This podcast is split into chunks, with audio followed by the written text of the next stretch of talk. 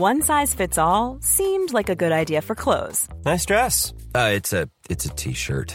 Until you tried it on. Same goes for your healthcare. That's why United Healthcare offers a variety of flexible, budget friendly coverage for medical, vision, dental, and more. So, whether you're between jobs, coming off a parent's plan, or even missed open enrollment, you can find the plan that fits you best. Find out more about United Healthcare coverage at uh1.com. That's uh1.com. Hiring for your small business? If you're not looking for professionals on LinkedIn, you're looking in the wrong place. That's like looking for your car keys in a fish tank.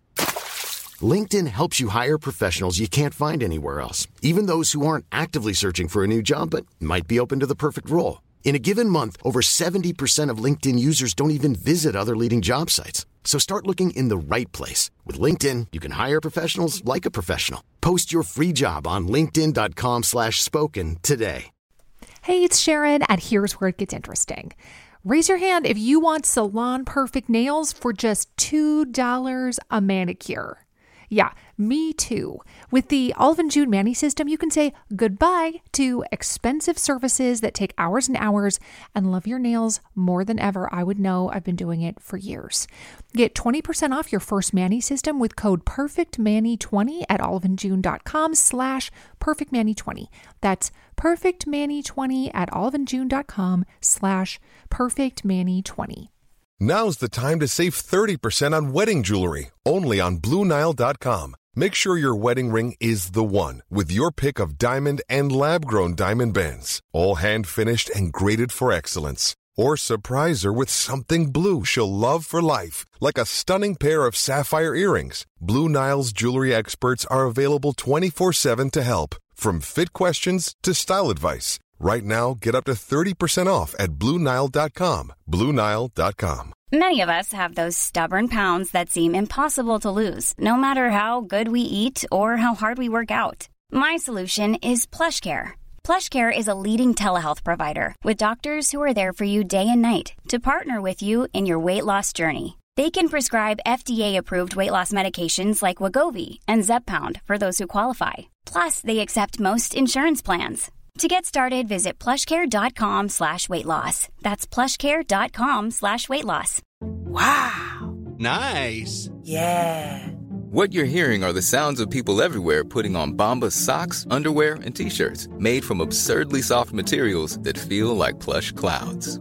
Yeah, that plush. And the best part? For every item you purchase, Bombas donates another to someone facing homelessness. Bombas. Big comfort for everyone. Go to bombas.com slash ACAST and use code ACAST for 20% off your first purchase. That's bombas.com slash ACAST. Code ACAST. The following is a presentation of the Force Center podcast feed.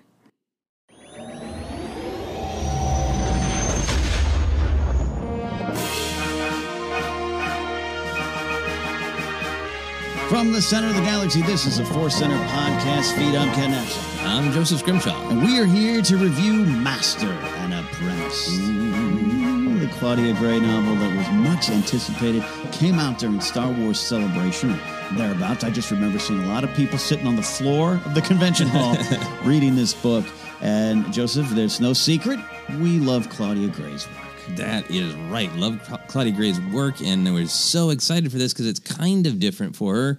Uh, there was the short story that she did in the From a Certain Point of View book that hinted Mm. towards her interest in this era. So it was great news that she was exploring this juicy uh, era. Yeah, absolutely. I, I- I think that short story got man. That's one of my favorite pieces of Star Wars storytelling. And Leia, Lost Stars, Bloodline. So Leia again.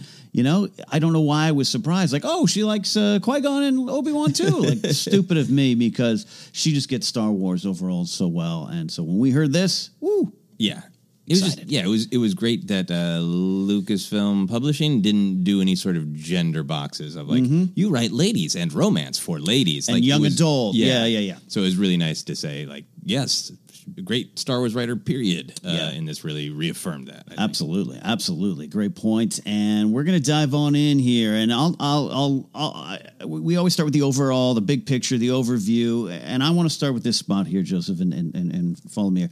Uh, we we love to talk about well, where does this rank? Where does this rank? And and I've always said, oh, my phone is excited. The phone's got opinion about it. you know, I have medical About the but they call 17 times a day still. um, the uh, uh, she's written three other books, and this one might be my fourth favorite of those books. Okay. but I want people to understand that still means it's better than mo- uh, most any story in Star Wars, and there's other great authors. It's better than Moby Dick. Yeah, I don't want any- the pull quote. Yes, I don't Master want- and Apprentice is better than Moby Dick. I don't want anyone to miss. Uh, misinterpret or, or, or fail to understand what I mean. I really love what she wrote in this story. Uh, before we dive on in, I just wanted to say that as a thesis statement. I understand. My thesis statement is uh, uh, similar. I will say, and I think this is a, the kind of thing that Qui Gon Jinn might say. This is both my least favorite and most favorite Claudia Gray book. Oh, Ooh. Yeah, I mean, the, the big picture for me is that I was so looking forward to all of the Qui Gon Jinn, Obi Wan Kenobi, the pinch of Dooku. Yeah. Uh, and because of the way she writes, all of the Jedi philosophy, the just day to day of what it is to be a Jedi, all of that stuff was so well done. Yeah. So exciting to me. I read like the first two chapters. Uh, my wife was uh, in the apartment. I put the book down and I was just like, I have to tell you, I have been waiting for what is happening to me right now for 20 years. I've been wondering about some of these things Yeah. That she is answering, that Lucasfilm is answering with just day to day Jedi. So I so, so love that stuff that the other parts of the novel of the kind of hmm. the mystery of what's going on on the planet and the char- the peripheral characters to mm-hmm. tell that story were like fine. yeah, And I feel like if there was a novel that didn't have any Qui Gon in, mm-hmm. in Obi Wan, and it was just the story of uh, Princess Fanry and and uh, and Rael Averross, I would have been like, oh, I'm all into this. But in in contrast to the Jedi stuff, I was so hungry for. I was a little like, come on, come on, come on, let's get back to Qui Gon and Obi Wan. hundred percent. Any kind of big story, big novel that you you read, and there's little subplots and everything. Yeah, that happens a lot, right? Yeah. You're like, oh, I'm connected to this character. I want to get back, get back, get back, get back to that. Yeah, absolutely. The little. I won't call them interludes. It's a that's a Wendig aftermath thing, but like when it would go before, and I knew it was a Dooku thing, I'd be like, oh, Oh, boy. everyone out of the room, dogs out of the room. I need to concentrate. And the other stuff was great Star Wars storytelling, especially in a quote time of peace. Yeah. Uh, so all that's there. It all works. Great themes, great ideas. Uh, big. It was great to have the sort of uh, the young royalty in Star Wars. You know, explored more. Uh, loved Rael Averross. We'll talk about that. But yeah, that's my big picture thing of like the parts that I loved. I so wanted to spend time with that it kind of lessened uh, other parts, which I think were good. There wasn't anything wrong with them. Yeah. It's just my huge excitement for Yeah. Jedi time. Jedi, hashtag Quality Jedi, Jedi, time. time. Well, so should we explore some of the themes? Where, where, where you want to go, my friend? Yeah, This, yeah. You were so excited. you put down the book. I want you to take us where you need to go. Yeah, well, let's talk about. I want to talk about the big picture themes, like the ideas of what the book is about. I feel like the one of the ones that really excited me was the idea of change. Is it mm. possible? Uh, can people or the galaxy change, both like character wise mm-hmm. and in the big picture? B- bigger picture, can governments change, uh. and can prophecies actually alter destiny? So, like, kind of mm-hmm. all of the different like the character level, the big government level, the cosmic level are all sort of wrestling with that idea of are we just stuck on the path that we're on? Mm-hmm. And it kind of starts with Qui Gon literally going through the process in this book of, hey, I played with the prophecies when I was a kid, kind of fascinated by them, a little a little worn down by Yeah. my complaints with Jedi life in the galaxy, and I just kind of think when I'm dealing with Hutts and other crime lords, they're not going to change, you know. Right. You know, it's it's a bummer, but they're not going to change. So I'm just going to work around them the way they are, and then kind of coming around back to this bigger idea of the Force and going like, well, maybe things can change. Maybe people can be different. Maybe fate can be different. Maybe destiny can be different. Uh, And then obviously, I think that's echoed in everything that's going on in the political level, Yeah. and even kind of hinting and dabbling at questions of like slavery. Yeah. Can slavery change, or is that you know? A- answering a big question that the Phantom Menace kind of brings up. You know, you know, there's slavery in the galaxy, and the Jedi are aware, Qui Gon's aware. Or they don't do anything, and people have had that question for 20 years, and I thought it absolutely dealt with that. Yeah, the status yeah. quo is there, and there's a the, the play the playing with the not just prophecy, but like a vision. And does that mean do you have to let that happen? And can you change? And and how much you have to let go, like you just said. Uh, very, very present. It was like Qui Gon rediscovering an old band he liked in college days. It really was just that general sense of, I think, really successful in having Qui Gon be the absolute main character, Mm-hmm. where he does go through a change and it sets him on the path of where we discover him as this very interestingly conflicted guy in Phantom Menace. But it, it makes Phantom Menace just like Queen Shadow. Amazing that these two books came out. Uh, Right. you know, not amazing because they're celebrating the Phantom Menace, but they work together really well. Of like, these are the concerns that the characters really would have. Absolutely. I, I, you know, the Queen Shadow thing, the way they kind of pay this little respect to Qui Gon and kind of unveil, you know, Qui Gon knew about Padme, all those things. It's a it's a great companion piece if you, Yeah. if you read them together. Yeah, and in particular the slavery thing of that. Like, yeah, our characters kind of encounter it and move on because it's not the main point of the Phantom Menace. Mm-hmm. But I like that the novels are like, yes, but our characters would care deeply. Which is what you you and I and Jennifer here at Force Center always love to talk about. uh, You know that that these new books and novels and comics can kind of take some of those things that aren't fully explored in the movies we love and really ex- pull them out and, and extrapolate them into these important stories. Yeah, That's I love that. I love yeah. that. And then even on that level of prophecy, I like that Obi Wan. Uh, I just love Obi Wan's character so well written. Uh, in terms of showing a character who is has character traits that are just like that's him. He's Yeah. always been like that. Uh, but also is showing like, but he's got some different perspectives because he's quite young. Yeah, seventeen in this book. 17 yeah yeah uh, but i like that he just explicitly states like I, I don't get it if prophecies just tell us what's going to happen why would we care because we can't change them so like he sort of literally says this theme and then qui-gon really wrestles with like oh well how do you dance with them Yeah. Is it by accepting them that you make them come to pass or can you fight them and which which is the better path Right. Right. Some of my, uh, and, and by the way, the way she wrote, uh, she, she obviously great writer.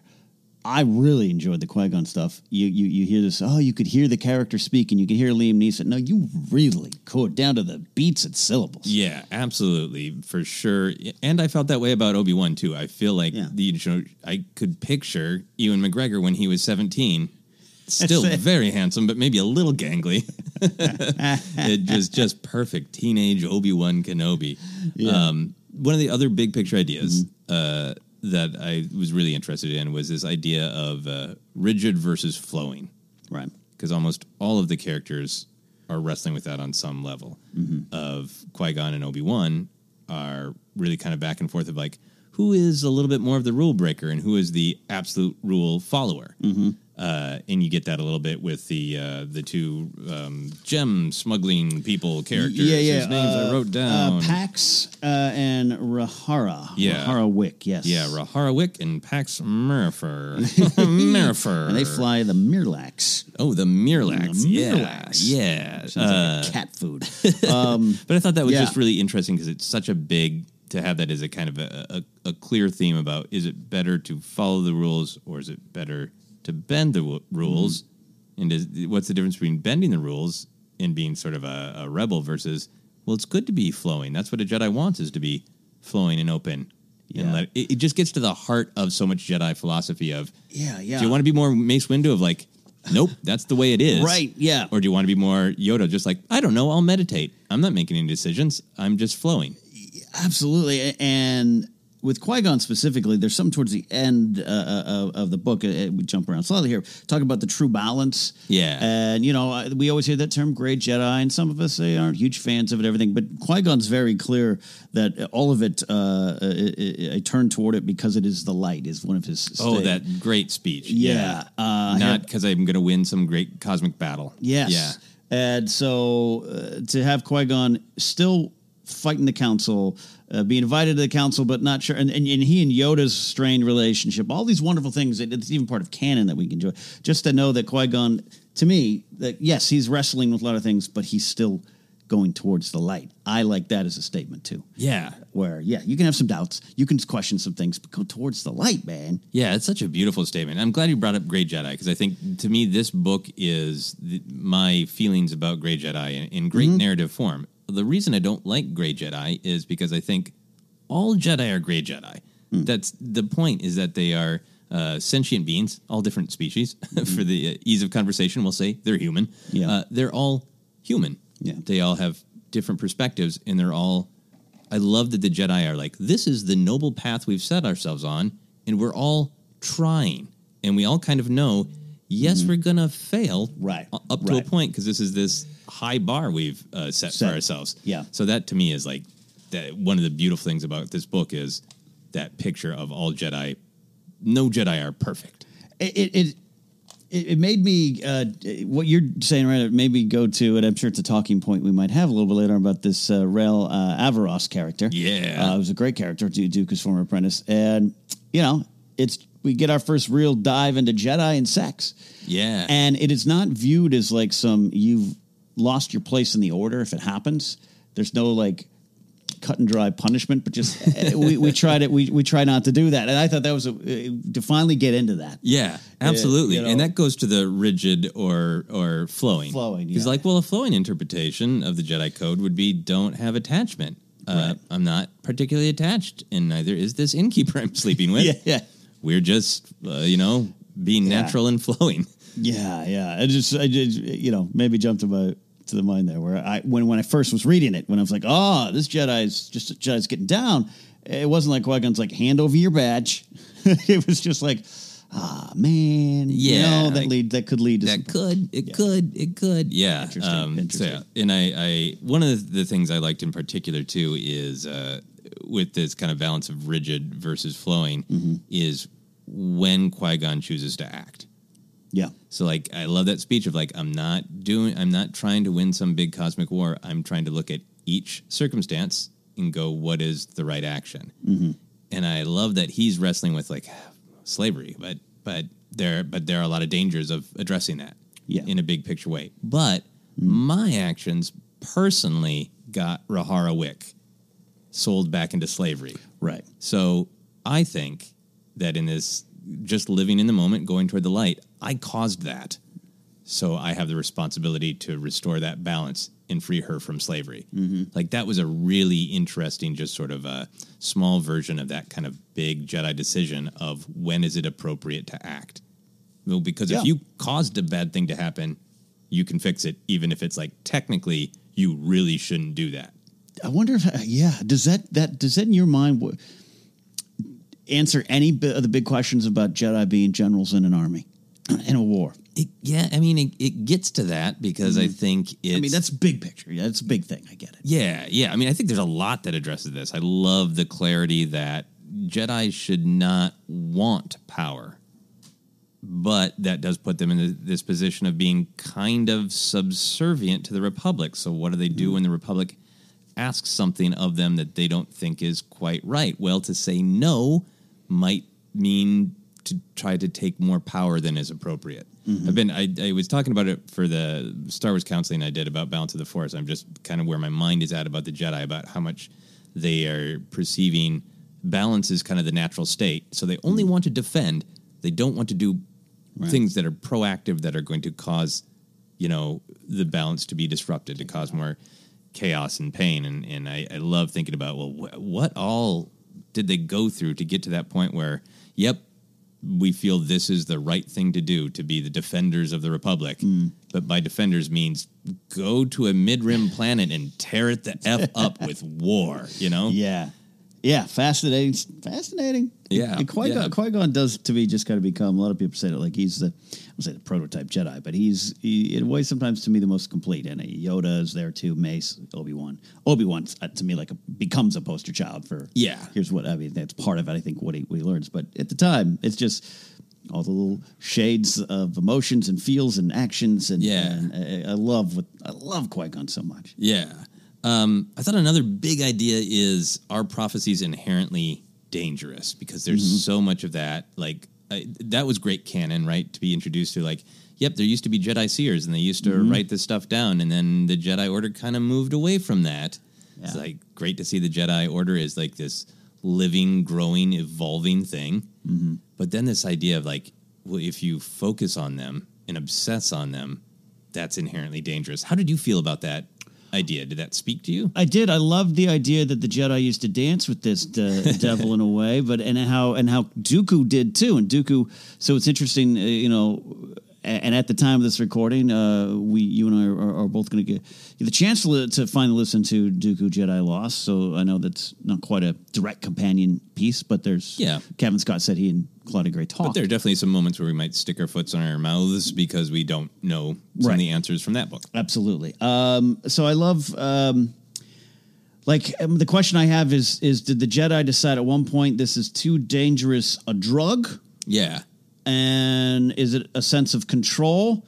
Uh, is it uh, uh, Maester's taking wanting to bury magic in Game of Thrones world? Is is it that type of thing, or is it just like uh, better leave it in a corner? Is it? I, I, I am fascinated by it because uh, we know we have the the benefit of knowing some of these prophecies might be true or they happen, but Yeah. at the time they're not around. You know, Qui Gon's like it's it's a secret thing to me that he's going to Dooku and Dooku kind of gets upset with it.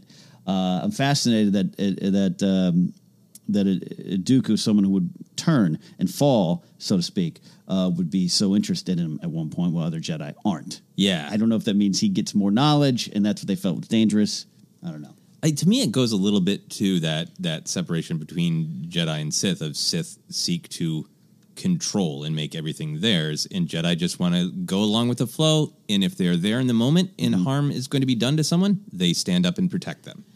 And in a way, it's sort of like pro- prophecies are seem sort of like. Uh, should Jedi take large anxiety pills that just make them uh, not anxiety to help to cause anxiety? To cause to cause because they're basically like, okay, try to be peaceful, try to be calm, try to listen to the force, try to Yeah. just be in the moment and and be a good steward of where you are now. Yeah. Don't do it. The prophecies aren't. Don't do any of that. They're like sit around and worry about what may or may not happen, and most importantly, is it good? Is it bad? Can I control it? It just seems like a recipe for disaster if you accept the Jedi philosophy is good, which you might not. Yeah, no, I, I'm just uh, applying to my personal life. Sometimes I feel I need to uh, worry a little more. You know, uh, sometimes I just take uh, take life too far back in a rocking chair. Uh, so maybe I need some Jedi anxiety pills. Yeah, and, and it raises raises these questions of you know I I think I love this is weird. In Star Wars, destiny is very big. Yeah. Uh, but sometimes the pursuit of that destiny can can be wrong or taken in wrong places. And I wonder if there's any thought to the Jedi going, we we don't want anyone thinking there's some great destiny that that just take every case by case, and we're going to stay in this balance. If you feel you're the chosen one, uh, you know maybe you're going to it's going to cause you to do something that you wouldn't normally do. That's going to have negative effects. And if there's anything related, I keep going back to this control. Not that I'm suddenly Yeah. accusing the Jedi of controlling thoughts within their order. well, they do, but they do. Yeah, they do. Yeah. Uh, yeah and I, I- it's interesting that I think by the time we get to the original trilogy, there certainly is this idea of destiny from Obi Wan and Yoda, and I perceive Obi Wan and Yoda as having learned from some of the uh, mistakes of the Jedi Order by the original trilogy, and they seem to talk to destiny about Luke as not you have to make this choice, but you have to face this conflict. Yeah. You have to deal with this. You have to make a choice. You have to take action. And that seems like what Qui Gon ultimately does with the prophecy of like, my destiny is to accept that this vision, this force vision I've had about the actual plot mechanics and, Yeah, yeah. of what's going on in Pijal, uh, the planet there, uh, I have to accept that that's my destiny to deal with them. Mm-hmm. But I can't obsess with trying to change. Change it. I mean, that, I think that's what I really liked about what was probably most elegant Mm-hmm. is it seemed like the way Qui Gon handled his Force visions Mm-hmm. uh, was the correct way in Jedi Order land Mm-hmm. of like I accept that these things are going to play out, and by accepting them, he accidentally made it with all the convoluted thing of Obi Wan being there with this kind of Right. you know, the, Blade the and- colon, like it's complicated plot mechanics. But basically, he said, "I accept that this is going to happen. I respond to it the way I think I should respond to it, mm-hmm. and it worked out." Whereas Anakin gets the vision of Padme dying, and he mm-hmm. does everything to stop it. And one could argue he causes it by trying to change it, control it. So this felt like, here's the answer. I 100% agree with you, I, I, especially when you say it that clear. Uh, I would love to see if Claudia was really working towards that because that's. Uh, uh, Qui Gon keeps having this vision of a bad thing going to happen, and he it, it does it, early on seems to me. Correct me if I'm wrong. Tries to control it or it, it, it Yeah. tries to work around it. Eventually comes to the point you're talking about. Uh, we got to go through with this, and then you know some of the little details are different, and he didn't see for everything. Always in motion is the future, right? Right, and certainly, like from a certain point of view, like literally, the camera angle of my force vision didn't cover that. You know, didn't pan right. Pan right, dreams. Yes, and then part of Anakin's clearly downfall, the attachment, then becomes the attachment not just to Padme, but the attachment to Palpatine because you got to keep them alive to make the. Vi- yeah, two different ways to deal with it. Yeah. Yeah. Yeah. Control it versus accept it, uh, which uh, doesn't mean not doing anything. Right. But ac- accept that it's going to play out. Um, this is just a, a little detail that I really liked. I liked how many, uh, uh, just sort of thematically, that idea of being born into something. In that almost that kind of uh, sort of rigidity and sort of cosmic control being questionable because they talk a lot about what it's like to just be you're you're born force sensitive and you pretty much get sucked up into the Jedi Order. Yes, You are literally born into slavery. Talk about kind of the prison of being born into royalty. That it's a cushy, nice prison in a lot of ways, but it's still a prison. Yeah. So I really like just that sort of thematic idea of that, that's how a lot of these characters connected. You're talking about choice specifically, Yeah. Qui Gon addresses it here. Uh, reading for the book 138. Uh, I feel like a Bible study. Um, yes, Padawan, Qui Gon said quietly, it's all those things, but it's very hard for us to determine whether we choose it freely, being raised as we were. That said, I did have a choice. Dooku helped me see that, and I chose the order. But that addresses where you know he was he was taken young. They're all taken young, so you might not feel you have a choice. Uh, where Raul, uh, Rule, uh, Raul, Rail? Rail, have uh, no idea. Averross. Uh, I think he was taken at five, so he had a little bit more memory of his life. Yeah, and he Um, never fit in because of it. Yeah, Never fit in. Even the way he talks, as uh, Claudia uh, uh, Gray writes, is a little different. Um, so fascinating, the, the playing with the choice. Yeah, yeah, um, yeah. Did, did you feel any any sort of richer connection to that idea of kind of of slavery royalty being the same in any way, or did that seem disingenuous? No, no, I think a little bit there. Fanry's a great character because she's being uh, bred again to be a ruler. That's part of Averross's mission, and and um, that's you know not her choice, and she makes a choice in the end. It's a little different there. So yeah, uh, yeah, I, I- think there's a connection there. Yeah. and and Rahara is uh, is, is a great character, by the way. Yeah. it just it is a little on the periphery of the story. Yeah. too. Well, and I also like that that's kind of Pax's story too. That he's raised by protocol droids. That was, so he's sort of um, born into being a an emotional protocol droid. It was so interesting. I, I love that choice. His character Pax uh, what uh, something happens on a ship. Uh, he's abandoned and, and uh, 15 years Yeah. out in space, raised by protocol droids.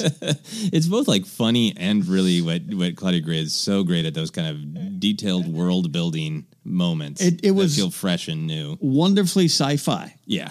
Like it's going to be a movie raised by droids. Raised by droids, Yeah. the Pax from our far story. Um, the last sort of big theme that I was interested in is a little bit with Pax, but that vision of what it is to be internal versus external. So obviously that's a, a Jedi thing. Their, How much of their lives are expressed internally versus externally. But I like that really concrete. Uh, Claudia Gray is so good at world building that the Pijal culture is that internal lives are more important than external lives, and they express that by having beautiful clothing turned inside out. And it's appropriate to only just see that flash of you know elegance and beauty underneath the dark garb. Dark garb. Uh, that was just like so cool. Uh, such great uh, world building to me. I love that very much. Yeah. Uh, and it and to me that had a sort of rhythm with learning about Qui Gon's quarters. yeah, yeah, yeah. Very, yeah. That he keeps souvenirs. He little trinkets. Yeah. Uh, and this um, gets a diamond. Learn a little bit about the Yeah, yeah, yeah. Love, the, or- well- Mustafar fire Yeah, diamond yeah, that yeah. he got from a lady, which we, yeah, we, we'll, we'll talk about that. But I, I think they were in relative proximity in the book mm. when we were learning about Qui Gon's quarters, mm. and I was mm-hmm. in in the internal versus external philosophy of uh, Pijal. So I was interested in what did you make of Qui Gon keeping physical mementos and decor like decorating his inner space. I I I'm trying to you know looking around my my, my house, which is nothing but trinkets.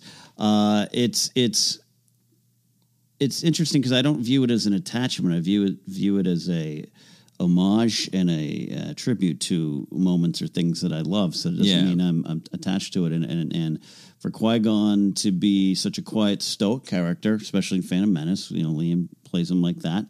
Um, I, I I'm interested in, in the fact that uh, that uh, uh, he he would have this in, in, internal existence uh, and connected to all these things that mean things to him, but he can still they're not going to bog down any choice he makes. Yeah. they're not going to bog down any decisions uh, and and the bigger picture.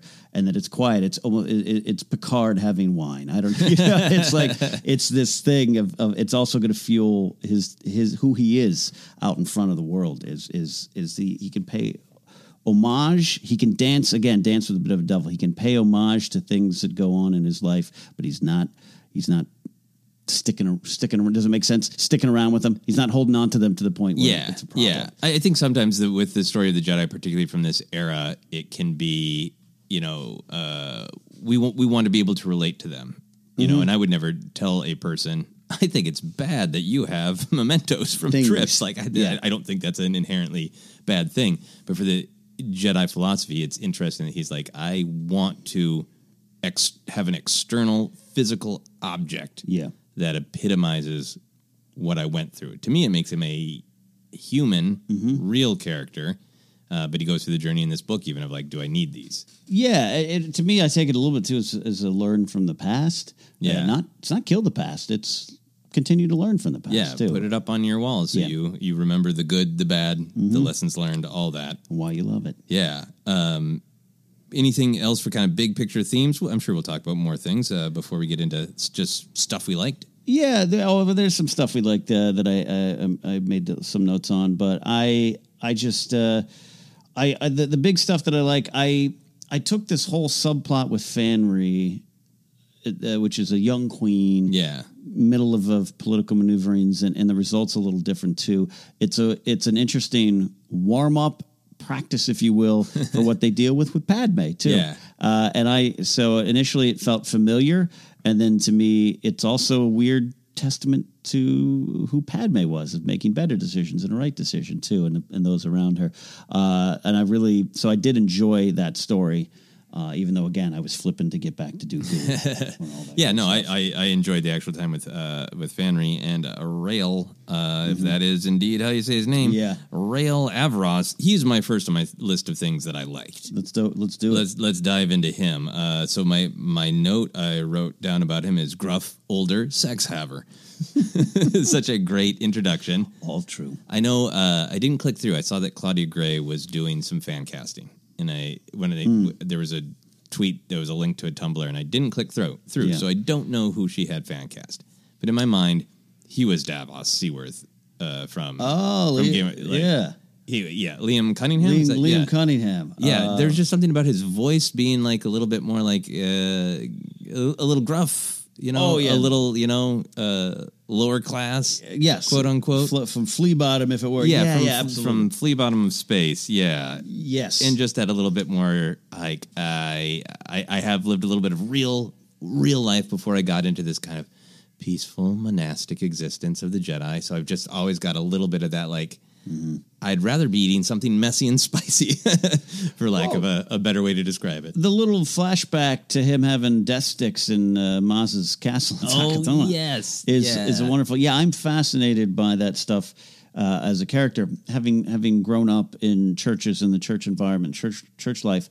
I have no regrets of that at all. It, it made me a lot of who I am, but I always connected to those who weren't bored into it. Yeah. uh, who made the decision to come into it later on, and they've had, got a lot of mistakes in their past or a lot of things, but it's not over their heads or over their shoulders. Or it's just part of their existence. Yeah. and they're the ones I could sit down and have a drink and talk about Jesus with. Yeah. and not and not be chastised for it. You know, and Yeah. and he reminded me of that all the way through. Okay. And I don't notice to know how how she. It's played a couple times uh, again, depending on your point of view when you're reading it. Of like, I you know sometimes it's like, is he is he doing it wrong, or she's are they saying not necessarily Claudia Gray, but is is, is Averross wrong in the way he's doing it, or is it just is it the better way, or is it just a realistic way? Yeah. of of being a Jedi. 'Cause he's still a Jedi. He is he's sent away to this mission on this. He's what the eight years. I think Yeah, this long term mission. Yeah. which was fascinating to me too. But so I, I, I really, really interesting character in a line of complicated Jedi. Yeah, absolutely. And and I I did like how his story was kind of uh, about attachment without being, you know, we know the story of the danger of attachment from Anakin because it's exactly what the Jedi fear. Mm-hmm. And I liked that his story was like, well, here's the complexity of attachment. Hmm. Because, well, a Jedi can't help but get attached to their Padawan. So that's a challenge. Yeah. And he has the the worst fate possible. Mhm. He she dies on his watch and he kills her, in Yeah. fact, out of self defense, it sounds like. Yeah. Which already was like, wow, I want I want to know more about that. Like, Yep. Wow, you, there's no other way. You had to. Okay. Uh, so you have that attachment, and then you have him sort of blinded to the truth of who Fanry could be Mm-hmm. because he's so decided. Here's who I think she is, and I'm I'm so attached to getting her to where I think she wants to go that he's blinded by it, his attachment to her. Mhm. and kind of proving uh, a point to himself that he's not going to lose a, another young, uh, a young, a young person. Yeah. uh, in, on his watch. Yeah, That it, that it sort of happens. yeah. How did you feel then uh, about about him being a sex haver ultimately? uh, yeah, I it was, and I, and, I, and he even says, uh, I'm paraphrasing, but you know, basically says, "Hey, you know, Jedi's got to get laid." It was one of those very human, real world terms. Yeah. that sometimes makes you go, "Huh? What is this? Star Okay. Wars?" So uh, I was slightly distracted by that at first. Um, Just the actual terminology. just the actual term. It's like, would a Jedi say I gotta get I gotta get laid? Uh, I don't know. Um, not that they can't. Uh, in the end of the day, I really do love it because it comes up. We got something buried in Qui Gon's past. We are going to get. I think it would happen afterwards. Uh, is Duchess Satine the, when her and Obi Wan feast first meet and spend that year together on the run. Fascinating story. Want to hear more about? Yeah. Um, and I, I I'm fascinated with that uh, about again if maybe if they maybe it wasn't frowned upon or preached against in the Jedi Order, maybe it wouldn't be as much of a problem. Maybe you're making it a problem by saying you know you can't have that. Yeah. uh, and it's just might be the natural instinct. And again, talking to not that Averross at five would know uh, that part of life, you know, but but again, being exposed to um, more of the real world as Anakin is yeah. later on. Um, is that what the Jedi are trying to guard against? And should they guard against that? Yeah. Are they fulfilling their own prophecies? Yeah, I like that. It. I like that he does challenge the Jedi code that, that which we've brought up before. Of like, mm-hmm. well, and Anakin kind of challenges it in Attack the Clones. Of like, well, yeah, it says you know no attachment, but just mm-hmm. ha- being close to people, caring about people. Uh, you know, depending on cultural standards and all that, being physically intimate with people. How is that different than uh, Obi Wan hugging Dex? right. you know, uh, I liked him challenging that and pushing that, and I liked again how it made the Jedi Order like here's this evolving thing of we have this code, it's old, and it's up for grabs on interpretation, which goes back to that rigid versus flowing. Like Yeah. you can't be locked down to that's the one meaning. Um, it also made me really think about the Phantom Menace line of Qui Gon asking uh, uh, Shmi who the father is uh, because there was a part of me who's like, is he going? Is this Rael's kid? I did not. There's a known sex haver. I would not think of that. it's strong in the force. Who's the, who's the father? Who's the What- father? what's he look like? Yeah, well, because I mean, people always because the original trilogy makes such a big deal of the Mm-hmm. Force runs strong in my family. I think people always uh, took that line in Phantom Menace as having a little bit of inherent confusion to it because if Jedi aren't supposed to have sex, Mm-hmm. why is it that Qui Gon would be so concerned with a the Force being passed through a bloodline? Because in theory, it wouldn't very often if ninety nine percent of Jedi don't Don't yeah. procreate. Uh, so that was just an interesting thing to me of like, oh, he's coming from a different perspective of knowing, yes, there are Jedi who do, you know, uh, get laid to use the technical term that Rael does. That it's it's less about like, oh, the Force is usually passed through through the Yeah. bloodline to just like, is this a is this a Jedi baby floating around from some Jedi who was like Rael? yeah. Yeah, interesting. Uh, adding, I love adding those wrinkles to the story. Yeah. love that, and, and Phantom Menace seems to s- inspire a lot of them. It really does. you got uh, other things on your list of things that you particularly liked? Uh, I yeah, I loved uh, the relationship of Obi Wan and, and Qui Gon. Uh, now, Phantom Menace, what seven, eight years later, I think on the timeline. Yeah. So you got to play to that, right? And they are, I think, more in sync. It's in Phantom Menace uh, versus the seventeen-year-old Obi Wan, who at times is just, you know, straight up not feuding with him, but there's a there's not a connection. There's a lot of fear, and, and, and Jody Houser, I think, did it very well in uh, her Age of Republic comic about Qui Gon, where he's kind of stoic and withdrawn, but also it's a little bit of uh, fear, which is a weird, use, scary word to use for Jedi, but but that he's not a good master to Obi Wan, Yeah. and how Obi Wan's going to learn that. The whole thing. One of my favorite things is the the lightsaber forms, the fighting forms Yeah. where you know I think Obi Wan's kind of like you just teach me the basics over and over and over, and I want to learn Form Six and Form Five, and Yeah. and I, maybe it appeals to me because I sometimes scoff at those lightsaber forms and legends. Um, so just to see their relationship, it made a lot of sense to me, a lot of sense where it ends up, where they're still feuding and not feuding, but still squabbling a little bit in Phantom Menace. Uh, where Qui Gon, it's like Obi Wan's like, oh man, you're gonna fight the Council again, uh, fight the Council again, and then this big uh, gap between them, uh, this big uh, rift when, when you know Qui Gon keeps this information from Obi Wan that I might be added to the Council, been offered a seat, which means you'll get a new master. And I'm not consulting you on that type of situation, or and and, and, how Obi Wan takes that wrong. Um, I really, really love that. I could have read more. That could have been the book. Yeah. Qui Gon and Obi Wan discuss things. Could have yeah, been the book. Yeah, and I mean, I feel like that's the challenge of a uh, of a book like this of of what kind of adventure can the Jedi go on that fits into the time period. You know, you, you can't have some massive unheard of war. You can have a small conflict uh, that Mm-hmm. that you can you know put the characters through this. Uh, yeah, that that dynamic between them made it particularly uh, Mm-hmm. even richer where Obi Wan is at in the Phantom Menace of like. I thought we dealt with these issues between us a long time ago. That Mm-hmm. on one hand, I'm like, show me the rest of the lightsaber forms. I'm so ready to be a Jedi. You've trained me. I'm ready to move on. But also, please don't reject me. Right. And that he has to be feeling both of those things in that, uh, in his lines in The Phantom Menace, where Qui Gon surprises him by saying, I'm going to take Anakin as my Padawan. Mm-hmm. And they're like, but what about Obi Wan? he's like, he's, he's ready to take the trials. And Obi Wan's Yeah. like, my feelings are really hurt, but also thank you. Yes, Thank I am ready. And like, this plays on all of those tensions of Mm-hmm. kind of of growing up and attachment of you always want you you want like your parents to believe that you are ready Yeah. to face the world yourself uh, but you also don't want them to go like i'm done with you could you get out It's like yeah. It's a very realistic look at the master and apprentice relationship, Yeah. which can be very um, put up on a on a pedestal in some kind of fantasy story way. I'm the master. This is apprentice. We get along. I love that Star Wars constantly comes back, even especially on the Sith, Sith side where they're trying to kill each other basically. uh, but on the Jedi side, it, it's it's really interesting to me, and how the influence and and you know Qui Gon to Dooku to Yoda, and you know Averross gets thrown in there. Um, in the mix. Uh, it, it- I it even makes me want the Satine Obi Wan Qui Gon storyline even more. oh yeah absolutely But what? How does Obi Wan be like?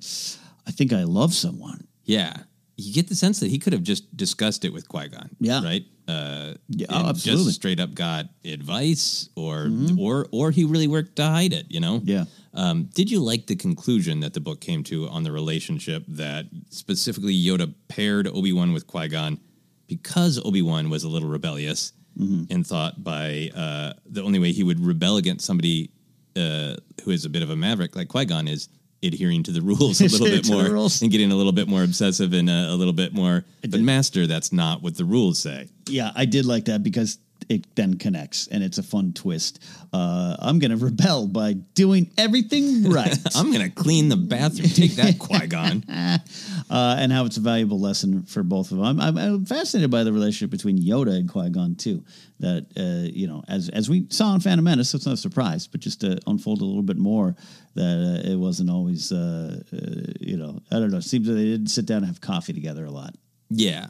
Yeah, it does set like the that. path for Yoda to maybe go like, "Oh, Qui Gon had some points." Isn't, isn't am I remembering correctly that Yoda doesn't vote for him He does not. to be to, for Qui Gon to be on the council? yeah. Oh, that's hard. Yeah, yeah. Yeah, I thought it was just a great balancing of we do see Obi Wan as a character who is usually saying, "Well, just the rules, the rules, be in the now. Don't don't question too much, but do question a little bit and Mm-hmm. follow the rules." But then, eh, all right, I'm going to kind of break this rule Mm-hmm. uh, if it seems right in the moment. So you get you get the sense that he is a, a character who really does have the potential in the inspiration for both. Mm-hmm. And I also like that it, it sets up something that I've I've always kind of wanted to believe about Obi Wan's character, but I think really reinforces it. Of he's kind of the ideal Jedi in that he just wants to be a really good Jedi.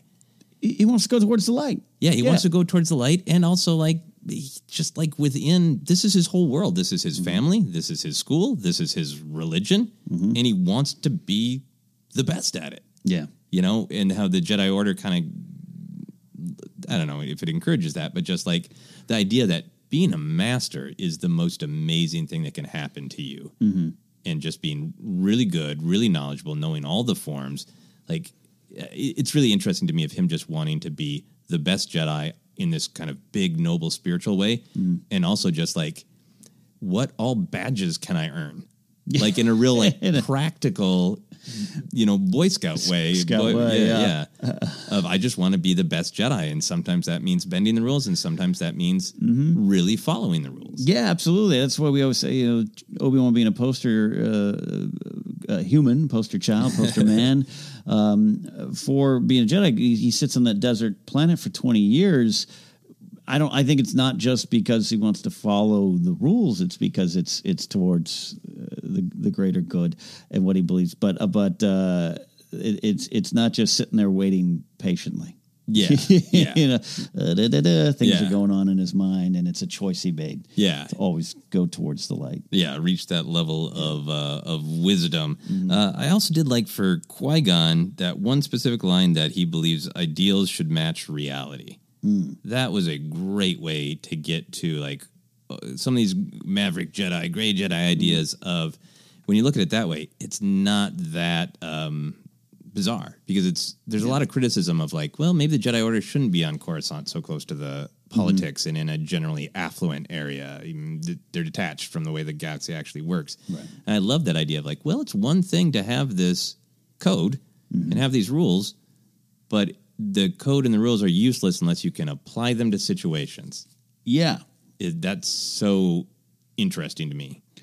Yeah, in the sense that this is a, a little textbook on how the Jedi should act. Is a yeah, yeah, yeah, yeah. well, yeah. that that that it's Qui that's Qui Gon's interpretation of like, well, if you're kind of Mace Windu and you're kind of rigid and you only get sent out on missions where the answer is really clear, Right. fine. But if you're just going around the galaxy and the the you know the rule is the Jedi can't fight slavery; it will cause a war.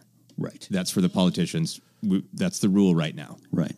But like, well, that doesn't apply to the reality where uh, this person was helping me and I got them sold back into slavery. Mm-hmm. So I'm going to apply our ideals, which is you know to defend and to not make situations worse for people Right. in the moment, because that to me is the true rule. Uh, I like it. Uh, yeah, I like that then a, a lot when I when I ruminate on that because that goes back to some previous examples of my own life of just you know people I know or this is what you believe. This is what and it, this is what you, you think you know, but you you're not out there. Yeah. you know, and I think it's important to be out there and outside of these some of those bubbles and everything. In in, in my life, uh, particularly, I've learned hitting a coming from a small town to a big town and and having everything, you know, not questioned but challenged. And how do you how do you apply what you believe to to real world situations and and and and do it for I always try to do it for the for the, for the good of all. You know um, that example of Mace sitting high up above and probably hasn't done that for a long time now. He did at one point. Yeah. He had and everything.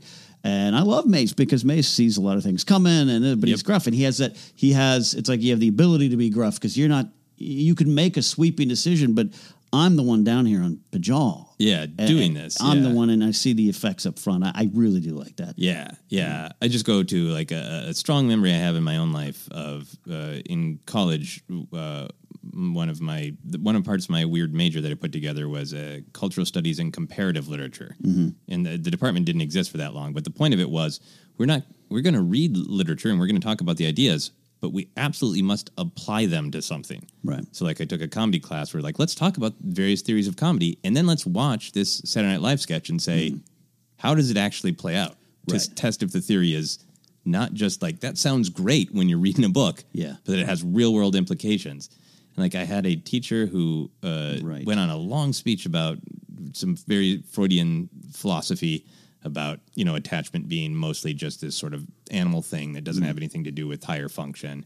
And I remember asking him like, you talked about your daughter earlier in the class. Like, Mm. how does your firm belief in this uh, change how you interact with your own loved ones? He was like, never thought of it. And I was like, well, then what the hell's the class was canceled? and he seemed surprised I asked. And I think for me, that was like one of like my kind of learning moments that I'd like that idea of like it, an idea is lovely, but it only has value if actually applied to a situation. I totally agree. Do you think all of this just proves what Dexter Jettster was saying about the Jedi should know the difference between wisdom and knowledge? Yes, yes. Dexter hashtag Dexter was right is what I'm saying.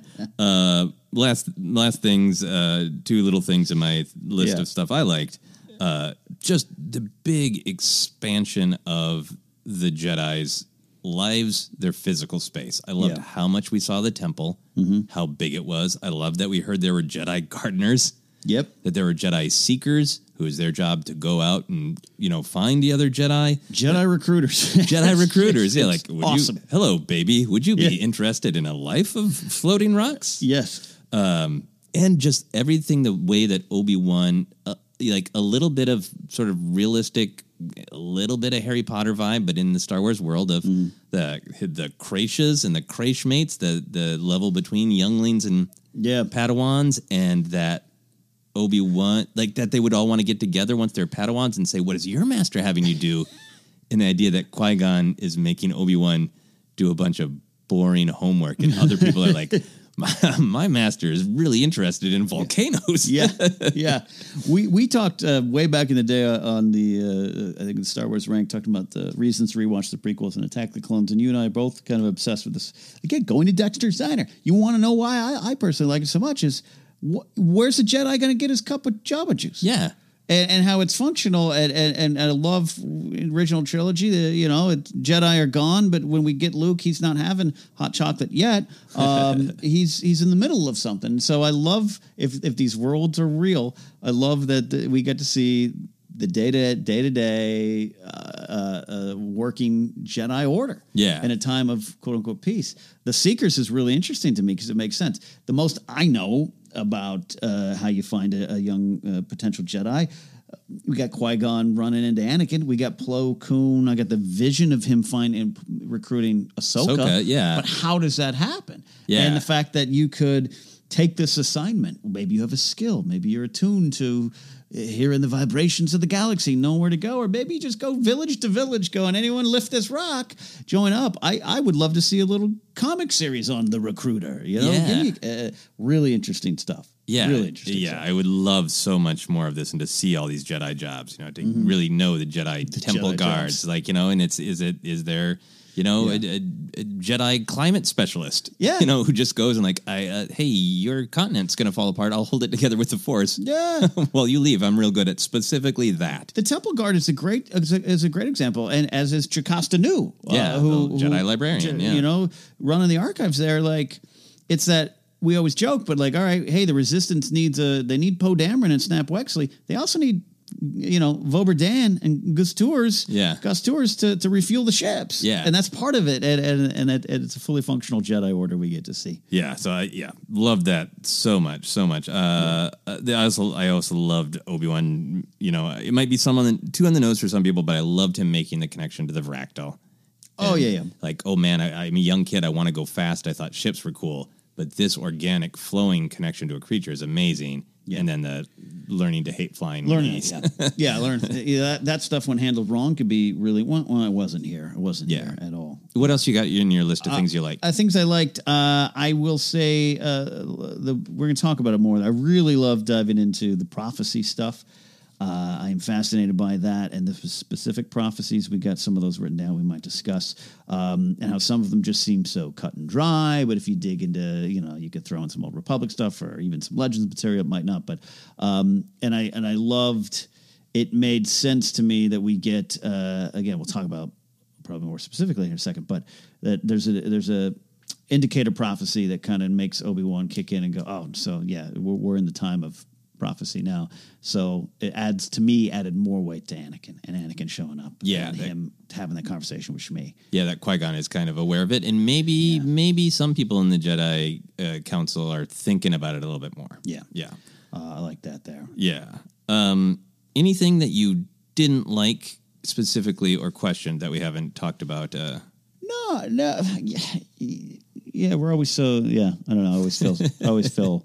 I don't. I I the main story, which is a fascinating story of, of Fanry and, and uh, corporations getting involved in, in things that maybe they shouldn't or they're too far. The people that allow them and and the question, big questions asked of the Jedi Order. Yeah. really, to me, I, I joke, but it does feel like a warm up for the Phantom Menace, and then maybe. You know that's why Qui Gon was so keen to help, or you know pulled into it by the Force, or maybe meant or, to go yeah, there. just aware Yeah. that, that very quickly there could be something else going on here. Yeah, uh, yeah, uh, yeah, absolutely. Um, uh, fascinated by that, but the the the the, the interpersonal scenes and connections and conversations with Qui Gon, Obi Wan, and the stuff back with Dooku just overshadowed that for me, to where I'm slightly. And I finished the book two weeks ago, having to recall more of that because I just Yeah. was I was doing that we talked about. it I was doing the yep, yep, yep, yep. Give me back to Dooku, which is not Claudia Gray's fault. That's my fault. Yeah. it's my fault. Uh, when you're reading a chapter every couple nights or something based on your schedule, um, uh, and the reason is I you talked about it when you write in quote peacetime in Star Wars, you can't suddenly have uh, a, a war no one knew about. So it always kind of comes down to smugglers, pirates, corporations, weird things like that, which is not bad. Yeah. I just I, it felt so familiar to me. I wasn't paying attention to it as much as I should have. Hey, I'm Ryan Reynolds. At Mint Mobile, we like to do the opposite of what Big Wireless does. They charge you a lot, we charge you a little. So naturally, when they announced they'd be raising their prices due to inflation, we decided to deflate our prices due to not hating you. That's right. We're cutting the price of Mint Unlimited from $30 a month to just $15 a month. Give it a try at mintmobile.com slash switch. $45 upfront for three months plus taxes and fees. Promo rate for new customers for limited time. Unlimited more than 40 gigabytes per month. Slows. Full terms at mintmobile.com. When you're ready to pop the question, the last thing you want to do is second guess the ring. At Bluenile.com, you can design a one of a kind ring with the ease and convenience of shopping online. Choose your diamond and setting. When you find the one, you'll get it delivered right to your door. Go to Bluenile.com and use promo code LISTEN to get $50 off your purchase of $500 or more. That's code LISTEN at Bluenile.com for $50 off your purchase. Bluenile.com code LISTEN. Hiring for your small business? If you're not looking for professionals on LinkedIn, you're looking in the wrong place. That's like looking for your car keys in a fish tank. LinkedIn helps you hire professionals you can't find anywhere else, even those who aren't actively searching for a new job but might be open to the perfect role. In a given month, over 70% of LinkedIn users don't even visit other leading job sites. So start looking in the right place. With LinkedIn, you can hire professionals like a professional. Post your free job on linkedin.com slash spoken today. Here's a cool fact a crocodile can't stick out its tongue. Another cool fact you can get short term health insurance for a month or just under a year in some states. United Healthcare short term insurance plans are designed for people who are between jobs, coming off their parents' plan, or turning a side hustle into a full time gig. Underwritten by Golden Rule Insurance Company, they offer flexible, budget friendly coverage with access to a nationwide network of doctors and hospitals. Get more cool facts about United Healthcare short term plans at uh1.com. Since 2013, Bombas has donated over 100 million socks, underwear, and t shirts to those facing homelessness. If we counted those on air, this ad would last over 1,157 days. But if we counted the time it takes to make a donation possible, it would take just a few clicks. Because every time you make a purchase, Bombas donates an item to someone who needs it. Go to bombas.com slash ACAST and use code ACAST for 20% off your first purchase. That's bombas.com slash ACAST, code ACAST. Hey, it's Sharon, and here's where it gets interesting. Raise your hand if you want salon perfect nails for just $2 a manicure. Yeah, me too. With the and June Mani system, you can say goodbye to expensive services that take hours and hours and love your nails more than ever. I would know I've been doing it for years. Get 20% off your first Mani system with code PERFECTMANI20 at oliveandjune.com slash PERFECTMANI20. That's PERFECTMANI20 at oliveandjune.com slash PERFECTMANI20. Yeah. If that yeah. makes sense. Yeah, And that's and- not her fault. Yeah, and, and it is just, I think, the push pull of Star Wars writing when you have things like Lost Stars, which are, for the most part, brand new characters Mhm. and no major characters known from the movies to distract you. And we're going to have like Alphabet Squadron, which is Mhm. mostly, but then you have books like Aftermath, which is that push pull of like, great, I'm enjoying Snap's story. Uh, Han Solo? Yeah, yeah. it, we're just naturally going to gravitate towards the characters that we have huge relationships with. Yes, yes, and I think a lot of times in, in Legends, you're rewarded for that love. of, Yeah. yep, you're going to get all the main characters you love. Yeah. and I don't know, and I'm not always interested in that. I'm interested in the corners and the wrinkles. But Yeah. I was so interested in Dooku and all this kind of stuff. Agreed. Uh, my only thing that I'm going to throw out there that I was a little unsure about was uh, I felt like the Jedi were a little underpowered. I that bugs me a little bit sometimes. There's that couple scenes where Obi Wan and Qui Gon were just totally pinned down by blaster fire, and and they were Mhm. stymied by those shields. Yeah. uh, and all that worked out and was interesting plot wise.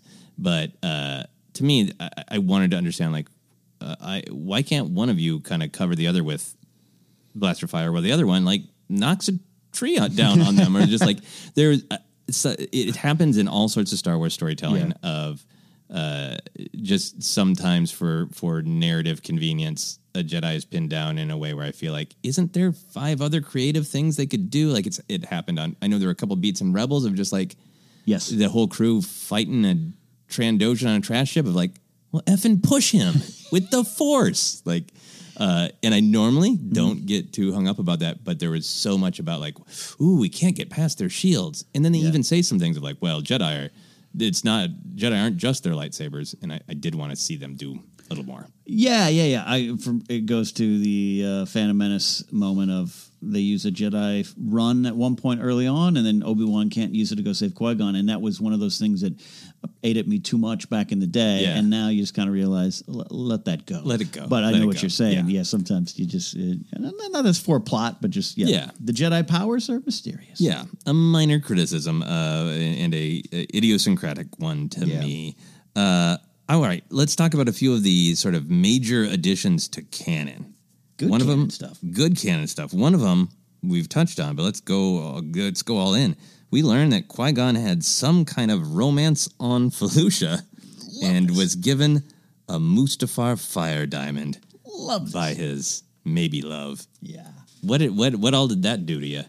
Made me really again because this is a broken record really excited to hear a little bit more what happens when obi-wan meets satine i'm telling you Right, because is Qui Gon just like, yep, happened to me too. It happens to a lot of us at a certain Yeah, age where it's we're faced with to. the choice. and you got to decide and, and we know we know that obi-wan says i, I would you know satine if you if you would have asked me i would have left Mm-hmm. and does does you know i'm sure qui-gon kind of especially with what, especially with what qui-gon knows now of you know, visions not that he you know uh, obi-wan had a vision that you were going to leave but like you got you got to make that choice you got to make that choice and and it might, it might have been ingrained obi-wan to go towards the light and does he leave it up to Satine because it's the Force? And that oh, that knowing that Qui Gon would have had that experience, Yeah. it can't help but get me excited for a story that doesn't exist right now. Yeah, yeah, it's so great what you said about about the being born into a Jedi. Like here, here's the choice because if Qui Gon was like, "Oh yeah, no, Felucia, I'm I'm staying here with this lady," right? That wouldn't have been going to the dark side. It would have just been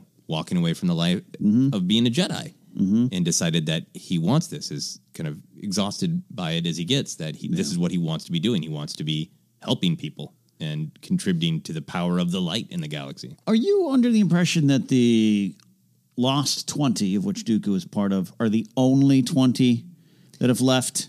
Yeah. Um, well, I think they're the lost 20 Jedi. Right. So I think if you're to assume, uh, you know, again, we've both, it's both been a little while since we read the book. I got the sense that Qui Gon was a Padawan at best.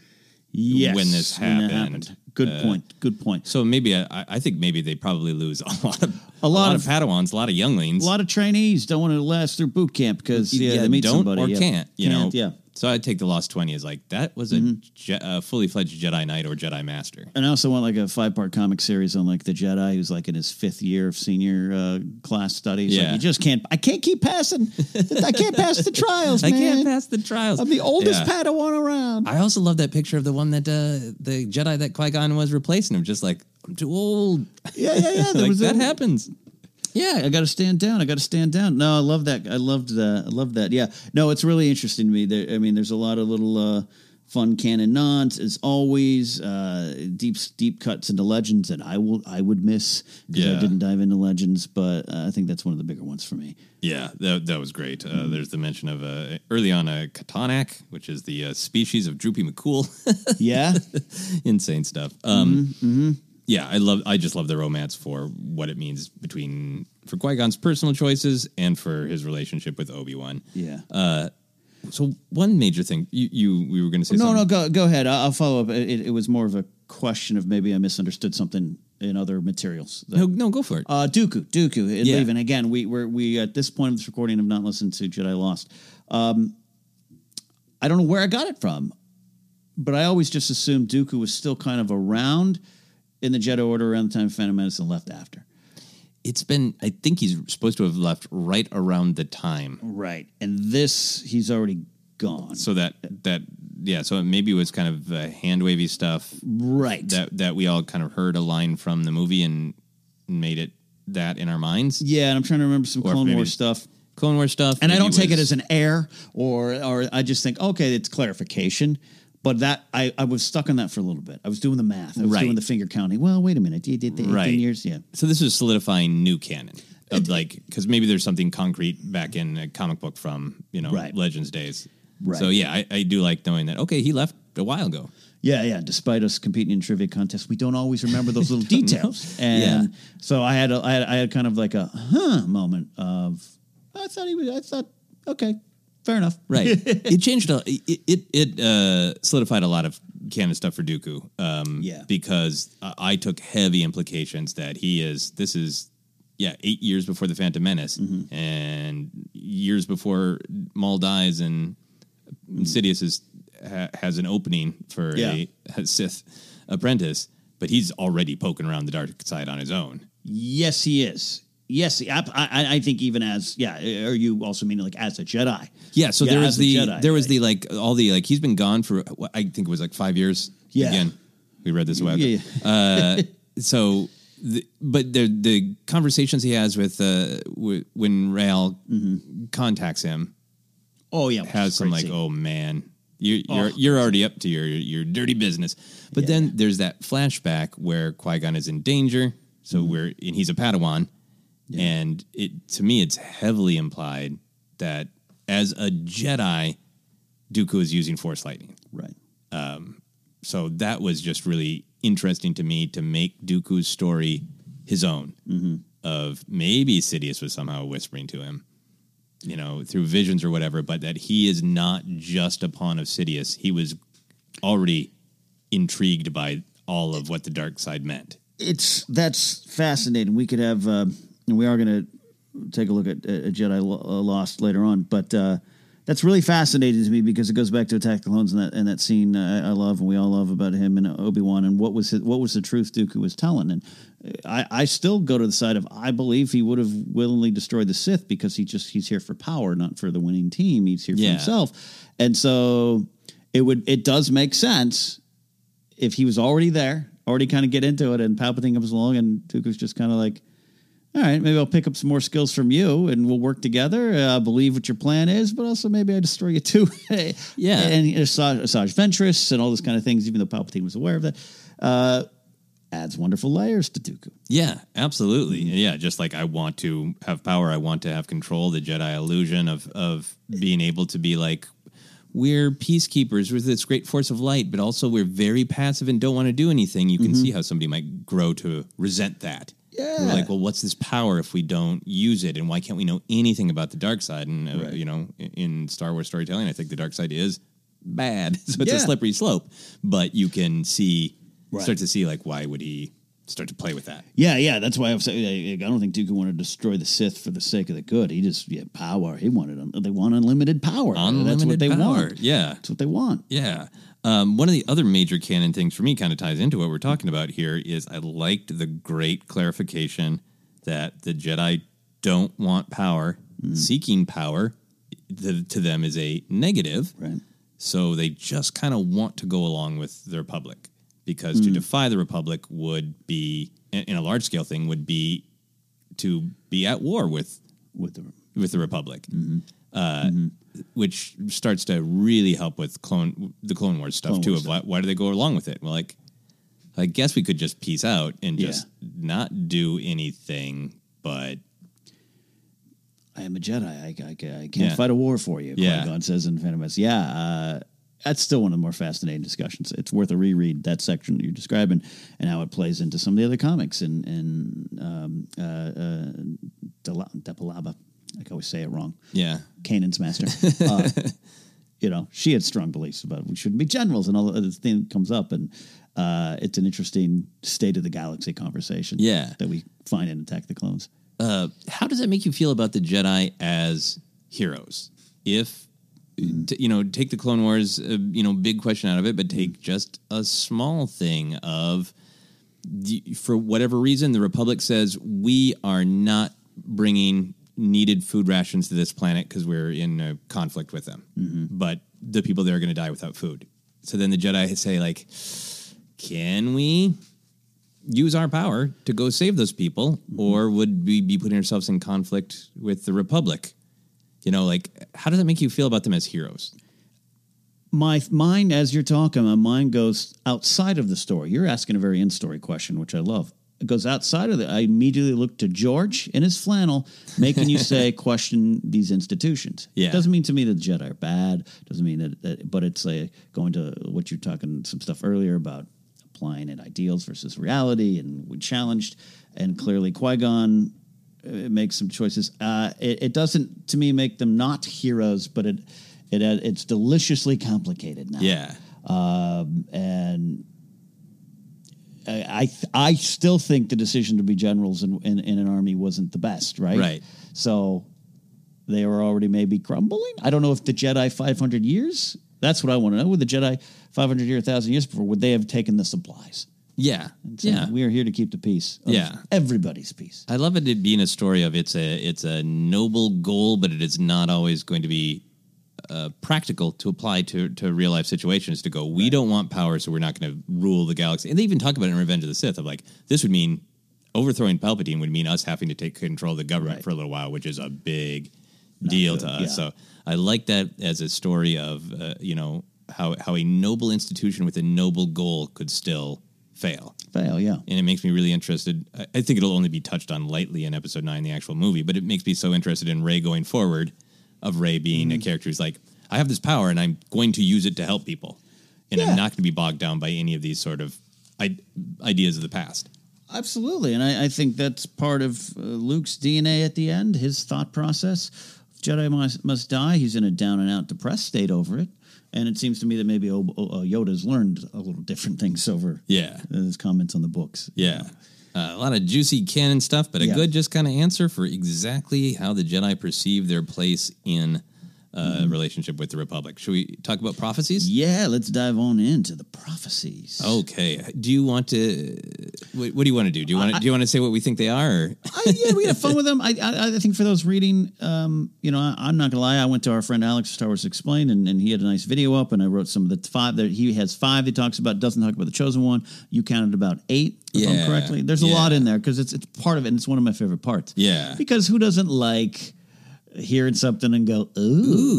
Ooh, I know what that means. Wait, what does that mean? So we got five of them here. Uh, I've got written down. You've got about eight, right? Yeah, So, yeah. right. All right, let's dive in. Okay, so the the first one that I grabbed is the "She will be born to darkness, will give birth to darkness," which is another one where I stopped reading and had to tell my wife about it.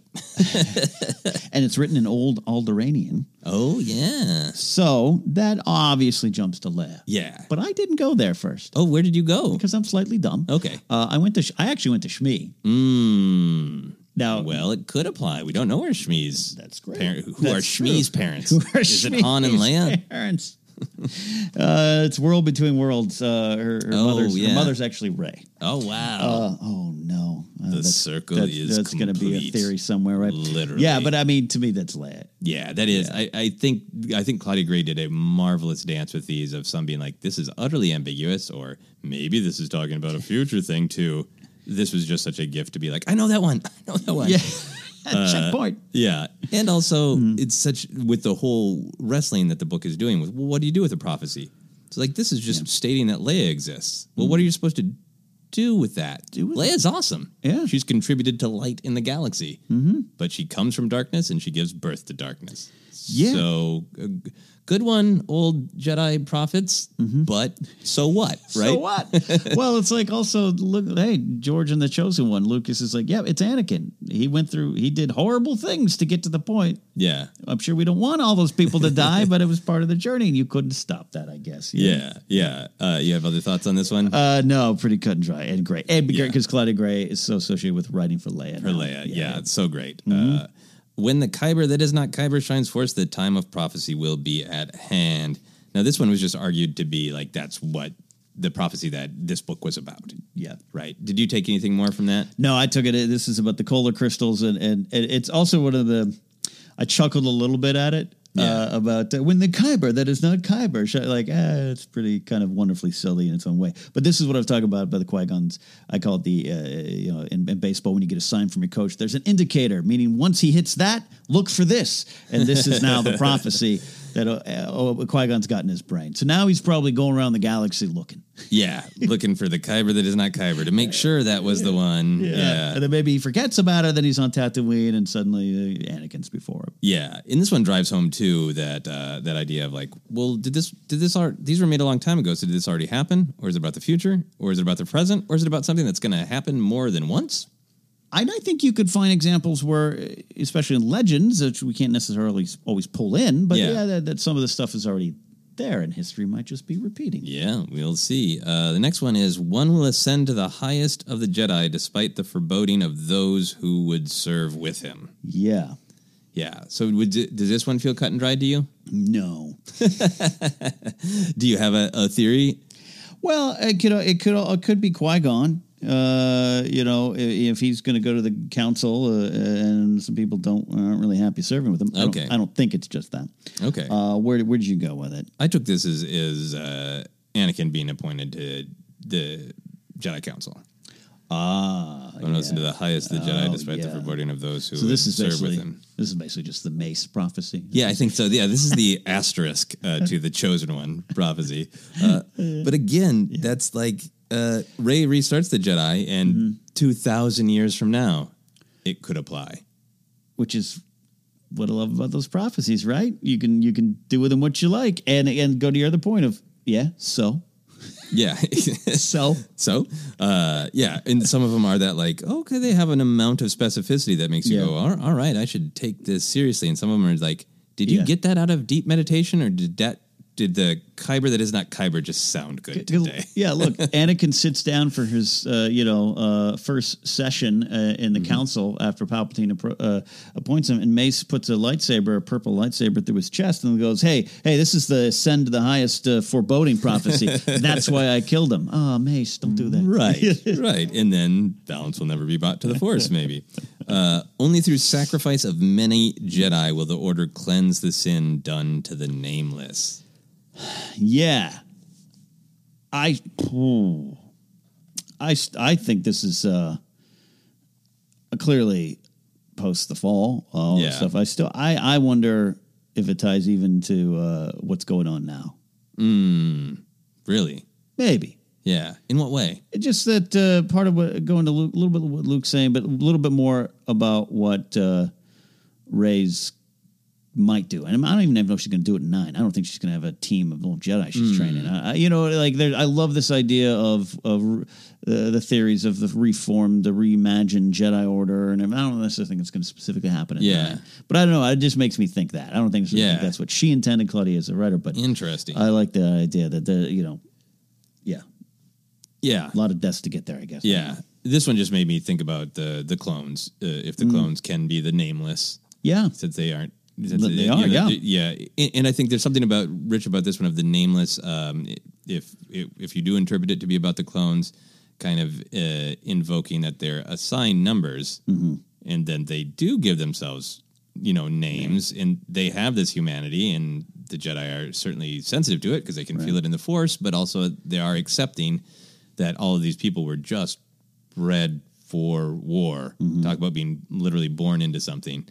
Uh, you were you were born into war, and that that relationship between that sin of sort of not respecting their humanity fully, Which yeah, which was which literally gets them shot.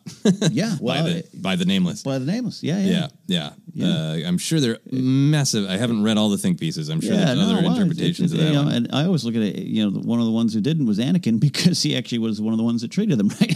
Yeah, yeah. That's from a certain point of view. Oh, hey, yeah, yeah, You know? he, yeah. He survived because He he, loved them. Weird. Uh, all right, this is a juicy one. The Mm-hmm. danger of the past is not past, but sleeps in an egg. When the egg cracks, it will threaten the galaxy entire. I mean, yeah, Yeah. I, I think of, Va- of Vader's meditation chamber. Is that it's an egg? No, Yeah, egg cracks. Yeah, yeah, it does. Uh, it does threaten the entire galaxy. It does. when his meditation chamber opens. yes, yes. Uh, It I, I, do you think this is anything Sith in general? Some Yeah. specific? I, I think the timing of this coming out right before that episode nine uh, teaser of Palpatine is back was was rich and evocative, Mm. Yeah. and and you know the Death Star is not literally an egg, but maybe there's some holocron that Pal- it seems very Love that. Palpatine because the past is not the past. Uh, the past is now. I don't know. The danger of the past is not the past; just is so evocative of the story of the sequel trilogy Totally. of oh yeah, the totally. empire Yeah. is not gone, and, and what the empire Mm. stands for and what the Sith stand for will never fully be gone. It, you have to fight it again. Yeah, nine. We're here. We here now, thanks to Vanity Fair. This is the end of that Sith Jedi battle, right? Yeah. Yeah. no, definitely. I think in general, to me, I, I, I look at the Sith, but uh, it's interesting that Death Star two egg cracks. Yeah. uh, that's uh, now I just picture Easter eggs uh, painted like Death Stars. Yeah, but man, it's going to be great if there's yeah. some if, if his spirit is contained in some little uh, some sort of Sith artifact that looks like an egg. I mean, uh, it can't look too much like an egg because I don't want it to be like Correct. but Palpatine returns Brock Brock I'm a chicken. no, that's that's no good. You can't have that. Like Mark McKinney's chicken character, chicken lady. Chicken Lady. Uh, they threaten the galaxy entire. Uh, when the Force itself sickens, past and future must split and combine. Say that one again. Wait, wait. Say yeah, yeah. When the Force itself sickens, past and future must split and combine. Man. Yeah, right? How much do you think I'm, I'm spitballing? How much do you think that has to do with uh, Kylo and, and Rey? That's so, it, that's it, what it evokes to me. Yeah. Because you know it's the you know in the title itself, The Force Awakens, and there's so much mm, talk in in Force Awakens: The Last Jedi about this idea of like Force is you know powerful light, powerful dark. I knew someone would rise to meet your darkness. Yeah, Uh, I assume it would be Skywalker, but no, it's this it's this girl. You know, yeah. uh, and uh, they're they're they're being both intimately connected and having such similar journeys, and also being so diametrically opposed Mm-hmm. in so many different ways does evoke split and combine. It's very hard to read this one literally. Yeah, uh, yeah, but yeah. It is very evocative of, Because- of Rey and Kylo's dynamics. Yeah, I mean, I don't know. You could say, uh, you know, Anakin Vader split into two and combined back into one at the end, or I, I think Vader's finally destroyed in the end. I don't know, but but yeah, Oh yeah, this could this definitely could be yeah when the Force itself sickens. If Mm. you consider you know domination of the dark side sickening, right. Anakin and Vader Yeah, yeah. You could split and then come back together. Yeah, you could look smaller, but you can also yeah looking bigger. Yeah. Big picture. I, I don't know. Immediately, just I'm thinking of Rey and Kylo fighting on top of uh, Death Star two wreckage, or what we think that is. Yeah. Uh, but also, that's not the final part of the story to me. You know. So- Yeah, I love the idea of when the Force itself sickens because I do like this idea when when everybody's like, let's listen to the will of the Force. That the Force isn't just sort of like I don't know, go do, like that. The Force does have like I'm broke. Yeah. I'm broke. wants to be used. It wants to be alive. It it needs to be needed. Yeah. Force wants you to want it. exactly. Uh, okay, so this is the actual chosen one, one Okay. which was which is Right. you know different than what was said in the movie, more complete. Mm-hmm. A chosen one shall come, born of no father, and through him will ultimate balance in the force be restored. Mm-hmm, mm-hmm. How did this strike you to hear kind of the full prophecy? it, it struck me as George Lucas going, "Man, that's what I'm in saying. Um, part of the fun for me in the chosen one prophecy is that it can can live on. I love that Obi Wan, to our best of our knowledge, and I know you've done a lot of studying on Obi Wan, What Obi Wan Joseph, believes it's Luke. You know, that, uh, believes it, it to me, and and but it didn't. Maybe at one point didn't, and maybe it changed his opinion. I, it's fascinating with that stuff, but sometimes it's boring to me that George has really come out and said, no, no, no, it's Anakin, which, by the way, makes 100% sense. Yeah. This prophecy, what you just read, that's the the pitch for the six stories of the original uh, Star Right. Wars movies, um, or, or the first six. So, Yeah. But uh, yeah, so it's etiquette. But I just uh, so that was my first thought of, upon reading it. Of like, all right, all right, George, I guess you're right. Yeah. I just love it. I just love having fun with the conti- chosen one can continuing can can be debated. Yeah, absolutely. Because everything that Anakin does in his final moments, if if that is the past and future must split and combine, Yeah. uh, he, he couldn't do it without Luke. Yeah, yeah. So you know, chosen ones plural. Um, Chicken egg, right? Yeah, exactly. But that when that egg cracks, it'll threaten the galaxy entire. Uh, the born of no father is so great because in a prophecy, it sounds like it should be Mm-hmm. like I mean, there's the famous Macbeth of you know, no man of Right. woman born, like it was a C-section. Yeah. you know, it, seems like it's going to be something like that. Yeah. And then Qui Gon encountered like, no, there's literally no dad. For Qui Gon, that must be like, damn, that's on the nose as prophecies go. And there again goes to see um, in my head. And I, look, and I think Anakin's the chosen one. All right, don't at me. But like, well, you know, Anakin was gone by the time Padme uh, gave birth. He was uh, he was Vader. That's the, that's He the thing. It's like if Obi Wan wants to see things, he, oh, I believe Obi Wan wants to and truly believes Anakin is gone. Yeah. So he could Yeah. come to believe Luke had no father. Anakin is dead. Yeah, when he was born. go into you know Song Ice and Fire Game of Thrones prophecies, which get so so just convoluted. But you know, well, he was born under a red star, but oh, there's a red star on that sword that was placed in front of the bed. Like, and I love it. I Yeah. love it because it all makes sense. Yeah. Uh, all right, here's the final one. Mm-hmm. He who learns to conquer death will, through his greatest student, live again. Mm. What do you think of this one? I thought I, there's different ways to go, but I'm going to choose the. I'm going to go towards the light. I think uh, in a in a weird way, this is Qui Gon a message to himself. Okay. Um, I don't necessarily think Qui Gon's out to conquer death. That's a very Sith thing, Yeah. obviously. So I think there's some Palpatine, Plagueis, any of those kind of fun, dark things. But I think in a weird way, maybe uh, Qui Gon's looking at his future here. Yeah, that he will uh, commune with Obi Wan, and that is a, a part of his journey towards becoming a, a full Force spirit. Yeah. able to to totally manifest and interact with the world. Yeah. Yeah, That's me like being that. very positive. I like that. I want this to be about Qui Gon. After all this work, he deserves a prophecy about him. Yeah. Yeah. A lot, a lot of, uh, you know, I think that the, the only Sith stuff that it makes me think of is stuff that I don't. Mm-hmm. You start getting into Plagueis, and I just don't think Plagueis has any No. any role to play in uh, in Episode Nine. So I like it being about Qui Gon and uh, and Obi Wan being his greatest student. Great student, which Yeah. is part of the lesson of, uh, of their story right yeah, now. in- in yeah, of master and apprentice. Yeah, because as far as Palpatine, even if you you know going to jumping to episode nine, who's his greatest student then? It is Yeah. is it Rey? Is it Kylo? Is it Anakin? Uh, Anakin? A Yeah. Porg? I don't know. um, so yeah, Qui Gon. Richard E. Grant. What if you're looking through a book of uh, you know prophecies of the end of the world, Nostradamus, and it's like he who shall move to Burbank and podcast? Like, oh, that's me. Uh, it's kind of fun for Qui Gon. Yeah, absolutely, absolutely. Born of no porg. I don't know what that means. I don't know. Uh, who knows? Who knows? Uh, yeah, but those are my thoughts on the prophecies and uh, in the book in general. Uh, yeah, overall, like we said, this is a, this is another big win. Uh, I think uh, Claudia Gray is the best working Star Wars author today, and that's saying something because there's a lot of great stories out there that you know we love here at Force Center. But she, uh, Joseph, just has this special handle on the deeper themes. Yeah, I think she really uh, dives deep. She does great world building, so it feels like Star Wars. All those little details of different and new planets feel uh, fresh and authentic at the same time, and it's just a master of prose. So you your eyes just sweep across the page, looking for the the next part of the adventure. Absolutely. That is our look at Master and Apprentice. And don't forget, if you want to try out an audiobook version of this fine story, you can do so on us by going to audibletrial.com slash force center. It's a free audiobook just for you. Give it give Master and Apprentice a try. Yeah, find out how to pronounce Rael because we don't know.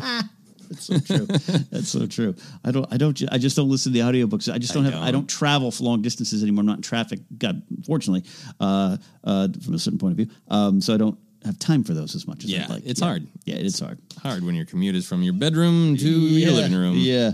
Uh, that is it. Uh, you know uh, where to find us all, but we'll remind you. You can go to our Twitter, Force Center Pod. Use hashtag Force Center. Join the conversation. Like us on Facebook and follow us on Instagram. We have the YouTube channel. Our New Hope commentary is up there. And Joseph, that was made possible by our patrons at Patreon. That is right. If you want to help us keep going and growing, uh, you can be a part of our prophecy of the future of Force Center by going to patreon.com slash Force Center. Absolutely. We got our own stuff going on. I know uh, currently, uh, as the time of this recording, you're preparing for a live show. Yeah. Joseph, so if people want to find out about that one or ones to come, they can go to your website. Yeah, you can go to my website, josephscrimshaw.com, and I also uh, tweet and post about them on Twitter and Instagram. My handle there is at Joseph Scrimshaw. You can follow me at Cadnapsuck. Go to cadnapsuck.com for information on all the things like uh, my book, uh, my other shows, and including the Game of Thrones ones where I get the prophecies all wrong. That's what do. So that is it for now. Thank you all for listening to the Force Center review of Master and Apprentice.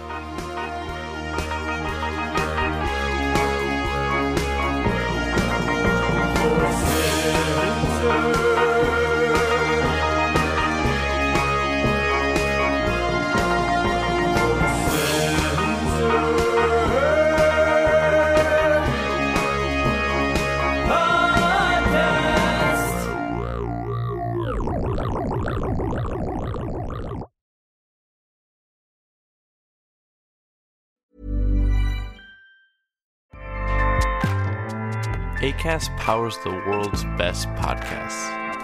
Here's a show that we recommend. The Real Housewives is a guilty pleasure for most, but if you're looking to not feel guilty about that pleasure, tune in to Everything Iconic with me, Danny Pellegrino, where I break down all the messy moments and behind the scenes antics of Bravo's popular franchise. And on Everything Iconic, I also interview celebrity guests like Kelly Ripa, Keke Palmer, Drew Barrymore, Cameron Diaz, and more about their guilty pleasures, their past work, and so much more. So if you're pop culture obsessed and find yourself watching way too much reality TV like me, tune in to Everything Iconic with Danny Pellegrino wherever you listen to podcasts. ACAST helps creators launch, grow, and monetize their podcasts everywhere. ACAST.com.